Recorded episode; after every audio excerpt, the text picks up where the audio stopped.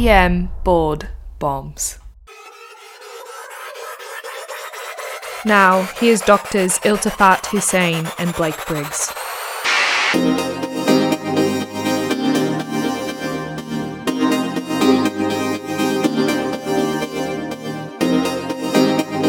Welcome back to another EM Board Bombs podcast where we try to make board studying a little bit more different and enjoyable. I am Dr. Iltifat Husain, joined by Dr. Blake Briggs. It's good to be back, Blake. Good to have you It's back, good sir. Back. Good to have you back, sir. How was your Yeah. How was your book tour? Uh, book tour was good. Uh, COVID kind of slowed things down. So the, uh, you know, I'd like to think that people did not show up for the signings because of the quarantine orders in place. That's what my publisher was telling me, um, and I'm gonna go with that. I'm gonna go with that. I don't think it was because people were not interested to hear why a physician might write a book about coffee and deep dives into that. It, it might. I don't think it was that. No, Uh, of course but- not. no, right? That's you know, I'm glad that my residents agree, my med students agree, Yeah. my fellow faculty don't necessarily agree, but I, you know, why why would you guys not tell me the truth? hey, sign up on our website for free updates and episodes, printed handouts, free review quizzes. Emboardbombs.com. Check it out. You can find us on Twitter and Instagram at emboardbombs. Dr. Briggs, let's get into this topic. Let's do it. Send it. Send it. Do it live. A 45 year old male is watching Harold and Kumar, the famous 2004 film that is described by Wikipedia as a quote stoner comedy. What does that quote. mean? I, I don't know. I don't know. Unfortunately, instead of being inspired by Harold and Kumar, he's inspired by the breakout cameo performance of Neil Patrick Harris, also known as NPH. Unfortunately, the patient decides to recreate a particular harrowing scene involving cocaine in the movie. The details of the scene are unseemly for our highbrow podcast, so we're not going to get into it Very highbrow. very highbrow. Needless to say, after intake of copious amounts of cocaine, the patient presents to you with altered mental status. An EMS stating that before things worsened, the patient kept yelling about a bad headache and something to do with his favorite actor, NPH. Hmm. Which of the following is true in terms of diagnostic workup? A. LP is highly specific for the diagnosis. B. A normal CT head performed less than six hours after symptoms onset rules out the diagnosis. C. The most sensitive test is a CT angiogram. D. RBC counts that decrease from tubes 1 to 4 is specific for traumatic tap. What's the correct answer, Dr. Briggs? Ooh, these are some tough ones. Yeah. I would know because I wrote them. Correct answer here is going to be B. A normal head CT performed less than six hours after symptom onset rules out the diagnosis. What is the diagnosis Ah, today? Yes, this is this is very sexy. This whole CT less than six hours. I know. So I'm glad we're doing it. The diagnosis is subarachnoid hemorrhage. Bam Bam. goes the thunderclap. It's So- a good one. It's one that we've seen some movement in terms of clinical management in the last few years. Subarachnoid hemorrhage is terrifying. It's a actually relatively frequent cause of intracranial bleeding. Uh, high morbidity mortality. Guess what percentage subarachnoid makes up for total strokes? You know, you would think that it would be a small amount. Uh, Exactly. You kind of alluded to the fact that it's a high frequent cause of bleeding, right? But you're, you're talking about a, almost 10%. Frightening. right? And they can be aneurysmal, which are more common, which is why oftentimes when someone comes in, the subarachnoid hemorrhage diagnosed just on a non-contrast, oftentimes neurosurgery wants that CTA to be done. Um, or obviously it can be non-aneurysmal as well. And we're talking aneurysms, we're talking, you know, there's different types, but in general, the classic med school buzz term is a saccular berry aneurysm. And in general, you know, just as a brief primer here, remember that uh, an aneurysm is a, some protrusion from the artery due to a weak, defected elastic lamina. Non aneurysmal causes, of course, most commonly worldwide would be trauma. We see quite a bit of these actually. In fact, it's the most common head bleed associated with traumatic events is a subarachnoid hemorrhage. And of course, we also have AV malformations, vasculitis, amyloid, and uh, sympathomimetic abuse, like our poor patient here in this case, cocaine abuse. So let's you know talk about some of the biggest risk factors though for Yeah, aneurysm yeah. formation and subarachnoid in general. If you had to pick two of the biggest risk factors on a test question, they're never going to put both of these together, but it'll be smoking and hypertension. Both are incredibly high risk. Third on the list would be family history. This is where it gets kind of frightening in terms of family stuff. So they're going to be like specific, uh, either family genetic disorders like traits, or like Ehlers-Danlos or polycystic kidney disease. In general, other family members have a five-fold risk of a subarachnoid hemorrhage compared to the rest of the population. Yeah, and remember the risk at baseline for the population. is Yes, of low, course. But still, fivefold is Oh, it's huge. more, which is why you know Dr. Briggs mentions it because it's important to ask that family. And speaking of that, as disturbing as we've said this to everybody already, it sounds like we're talking about uh, a horrible thing, which it is. Thankfully, most aneurysms don't rupture. Uh, the lifetime prevalence, about 5% of the population in the United States has an aneurysm, probably undiagnosed, and they're found on autopsy just there. Uh, so the vast majority are in the anterior circulation by the circle Willis, and they usually just remain as- asymptomatic most of their life. However, sometimes unruptured aneurysms can cause headaches, and these headaches can mimic subarachnoid symptoms. Now, you're going to work them up the same way, of course. So, there's this big academic discussion about what to do with aneurysms in the neurosurgery world in terms of operations or not, if they're unruptured and whether or not they're symptomatic or not. None of that matters for an emergency physician. No, If we no. see a patient that comes in symptomatic and we see a CT scan that shows an aneurysm, no matter what the size, you're going to be calling your neurosurgeon. Uh, that's the end of story for us in that case. Does that make sense? Done. Yes. So the pathophysiology here, we're going to have the rupture of some blood vessel due to an aneurysm or non-aneurysmal cause. Blood rapidly enters the CSF, and there's a rapid increase in intracranial pressure with symptoms of an intense headache. And then, of course, just like our patient, worsening neurological status, worsening mental status with uh, quick decline. Dr. Husain, um, would you say headache is a presenting symptom? Yes. this is that classic question we ask patients: sudden, severe headache. Thunderclap. Talk about thunderclap, and you're talking about 97% of the cases they present like this.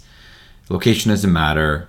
Nausea, vomiting, very common with this. And oftentimes, what will trip you up is the patient's chief complaint will be nausea, vomiting. But when you dive into it some more, they'll say a headache started out first.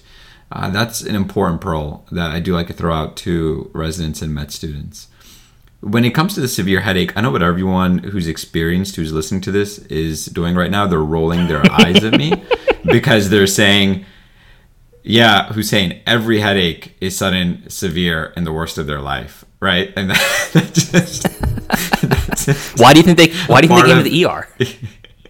why do you think they came to the ER?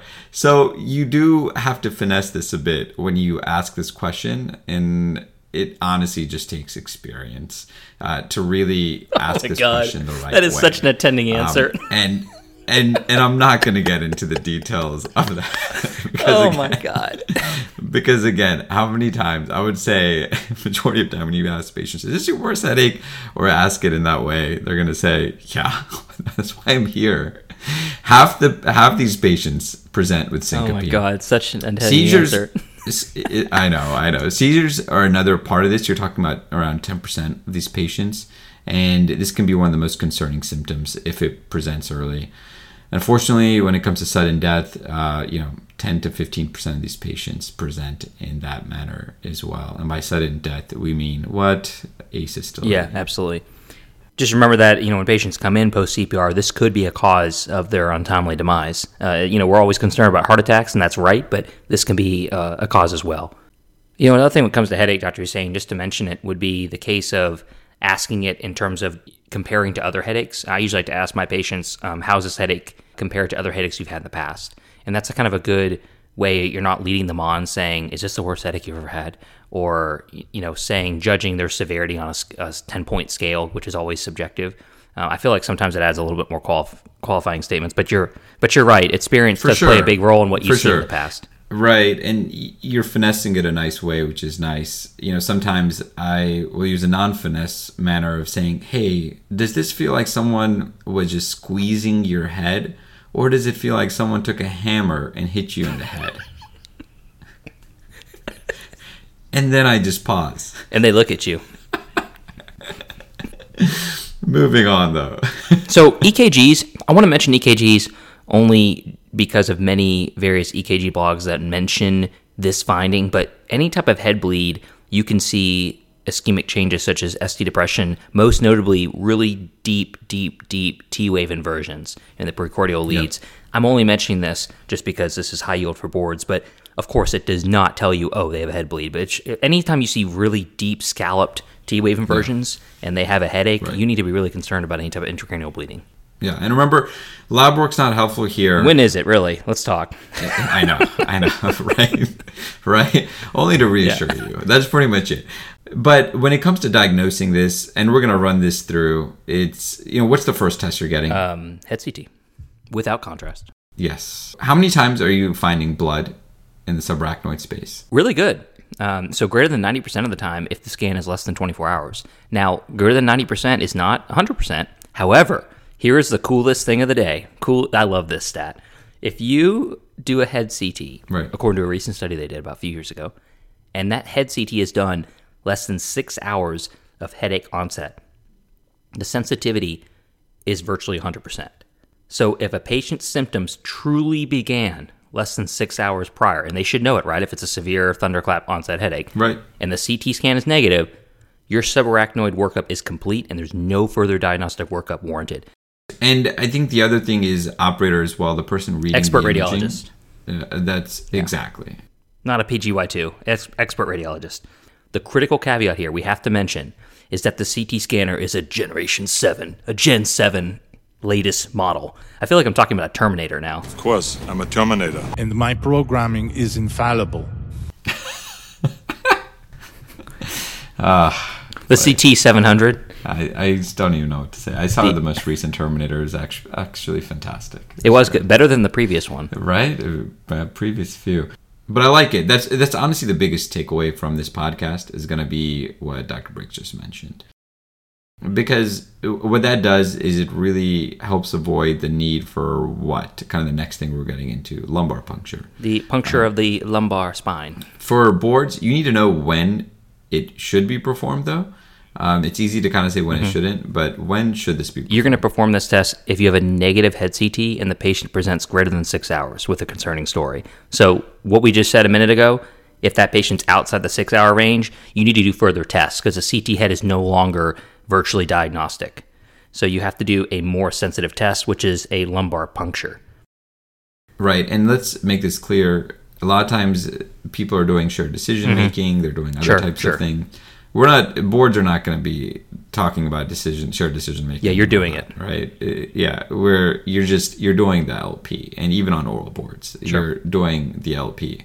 Um, but continue. Yeah, you could find an elevated opening pressure on LP, but that's not diagnostic. I'm just letting you know that it's there.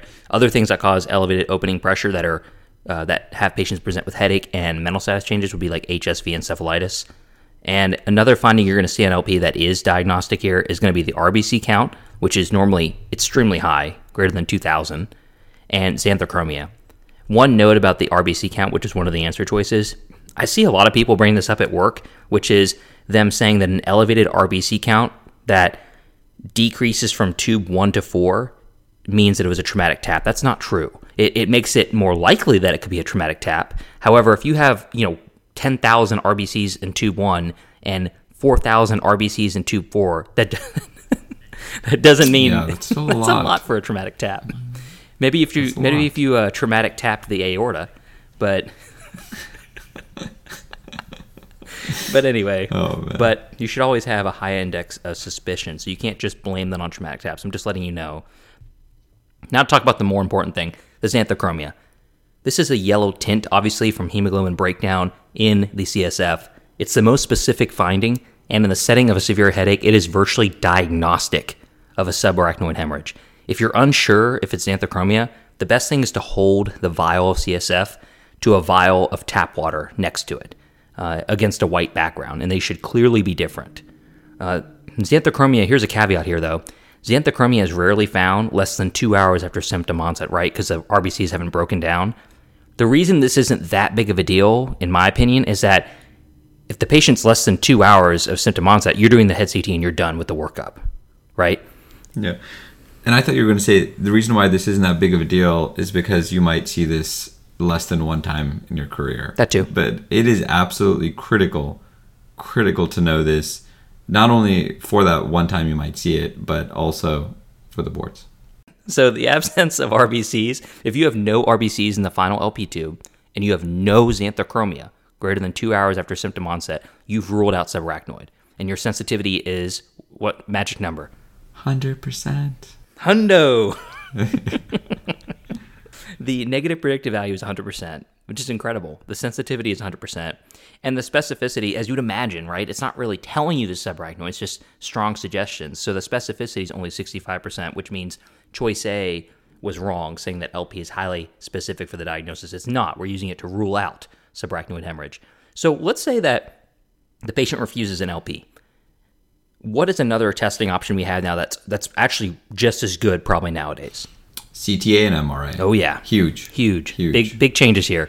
So these CTAs in pretty much its advanced phase of getting really really good in terms of new multi-detector 64 slice CTAs, they have greater than 97% sensitivity and specificity for subarachnoid hemorrhage. MRI and CTA are pretty much equal. They can detect aneurysms that are three to five millimeters or larger, which is really good. You know, and then it gets into discussion, which we're not here to tell you which is, you know, which to do. But in general, this is one of those topics of, hey, what are the drawbacks of both? You know, the CTA is going to be cost and radiation.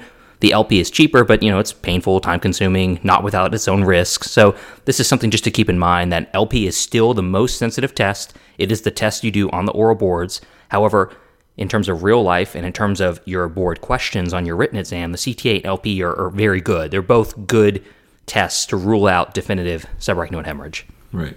So, what are you doing after you make that diagnosis? Yeah. So what we're doing here is blood pressure control. The guidelines aren't really clear on this. Don't let any uh, neurologist or neurosurgeon tell you otherwise. these, these guidelines change. I swear, don't these guidelines change when you talk to them? I think it just changes who you're talking. That's what I'm saying. That's what I'm saying. Anybody you talk to, like it's it's Yeah. just it's up in the air. It, from what I've Right, seen, I did a right. Mm. deep dive here. Deep dive. I even went to the future and came back, and the guidelines still haven't been clear. in general, the goal systolic blood pressure is less than 160. That's a reasonable number. Dr. Husain, would you would you say that's pretty consistent with what you've seen probably? Yeah, yeah, yeah. I mean, really, it's get the blood pressure Yeah. lower. That's uh, Here's some interesting stuff. We got to go to nerd time. You want to do nerd time? where's the music? Cue Cue it. it. All right, so here's the interesting thing. So besides the agents we're preferring, which would be like labetalol, or if you want to do more drip-wise, that'd be nicardipine or clevidipine. The benefit of lowering blood pressure has to be offset by the risk of infarction. So the equation for cerebral perfusion pressure, which is CPP equals mean arterial pressure minus intracranial pressure. We can have that on our website for you to look at. And basically, that means if your ICP is high, really high, then the only thing that is maintaining cerebral perfusion is the mean arterial pressure. Meaning, if you drop their blood pressure and they already have a high intracranial pressure, then you could actually harm them more. Stroke. So you don't want to have this patient go all the way, you know, drop them to 100 from like 180. That's very dangerous. So actually, you should be using the patient's consciousness as a helpful marker. So if the patient's like alert and oriented and they're talking to you, but they have a severe headache and they have a subarachnoid hemorrhage, your blood pressure goal should be around 140, right? Because you can target a lower blood pressure because their intracranial pressure theoretically would be a little bit lower because they're alert and oriented, right? If they're impaired consciousness, you don't want to drop the blood pressure too much because you're going to harm cerebral perfusion. Your blood pressure target should be 160. That's pretty cool stuff. What do you think about that? Yeah. Oh man! All right. Well, thanks. So here's another hotly debated thing: seizure management. this changes a lot. I was trying to think of a, an a- analogy. Yeah. I can't even think of one right now. But but I think the the best part of this, at least for the boards, Not on the boards? what you really found is just don't worry about It's it. not on the boards. yeah, don't worry about that. We're just letting you know that no one really knows the answer Yeah. to this. Yeah, exactly. Um, unfortunately, we have to say one thing on this podcast. We're going to hate to say it. You ready? Mm. Ready? This is the one time ever we're going to say you have to use normal saline. Oh man, I knew it was coming. Did you prepare? Were you like gripping the chair? You're like, oh, oh, here we go. Yeah. No, I um I knew that this might get mentioned. And I practiced some breathing techniques beforehand so I wouldn't I wouldn't get Yeah. too upset. Okay, So I'm doing fine. good. I'm just focusing on my breathing. I'm gonna mute myself while I let out a yell. So hyponatremia is likely due to hypothalamic injury. You need to target euvolemia in these patients. Uh, need to be really good about maintaining normothermia, euvolemia. So unfortunately, we need to do isotonic saline as a crystalloid of choice. So this is the only time we ever support the use of normal saline. Otherwise, it's Yeah, only only time we support the use of something that might kill your kidneys. In this case, though, the kidneys are the least of your problems. hey, where are we admitting these patients, even if they're sitting up and talking to you? I see you. I Great. see you. I see you. Oh gosh! And as I said that, my Siri got activated as well. I don't know why. I, how hey, how soon are we intubating these folks? Uh, we're doing this pretty early. Um, so not just GCS less than eight, but we need to be watching for patients that uh, for better critical care monitoring, Right, right? for sure. So patients that we're worried about uh, blood pressure control, in and out of consciousness kind of thing, um, seizures. We just go ahead and intubate these patients. They have a long course ahead of them. 35% of patients have worsening neurofunctioning after admission. That's insane. right. The definitive management, of course, from the neurosurgery side, just to mention, you know, with their end result here, if they do find an aneurysmal subarachnoid hemorrhage, they're going to have surgical clipping or some type of endovascular coiling. Overall, the complications are pretty bad. The mortality rate is what? depressing. It's like 51%. Yeah. The majority die within 30 days. It's horrible. I know, and, and and not all these folks are even candidates for No, it's clipping and whatnot. And it just it's a it's a really awful thing. I think the biggest thing that we can do as EM providers is really trying to make that diagnosis. As quickly as possible. Yes, without sending the patient without sending the patient home with the migraine cocktail, which is I think every EM provider's fear with this, right? Because it's hard. It, it really is. Yeah, for sure. The biggest complication is going to be rebleeding. That happens within the first 24 hours typically. Um, other complications would be hydrocephalus caused by obstruction of CSF by blood products. They might need a drain placement. Neurosurgery will take care of that. And then vasospasm. This is a classic board question. Um, since medical school, boards have been asking about vasospasm associated with subarachnoid hemorrhage. We still don't know much about it. It's some type of inflammatory complication where there's like lysis of clots, endothelial damage, and then some ischemic vasospasm, which further worsens neurologic decline and there's high mortality. In general, these patients present with worsening neurologic decline, loss of consciousness. Again, this stuff doesn't really affect us, to be honest, because these patients are up in the ICU, you know?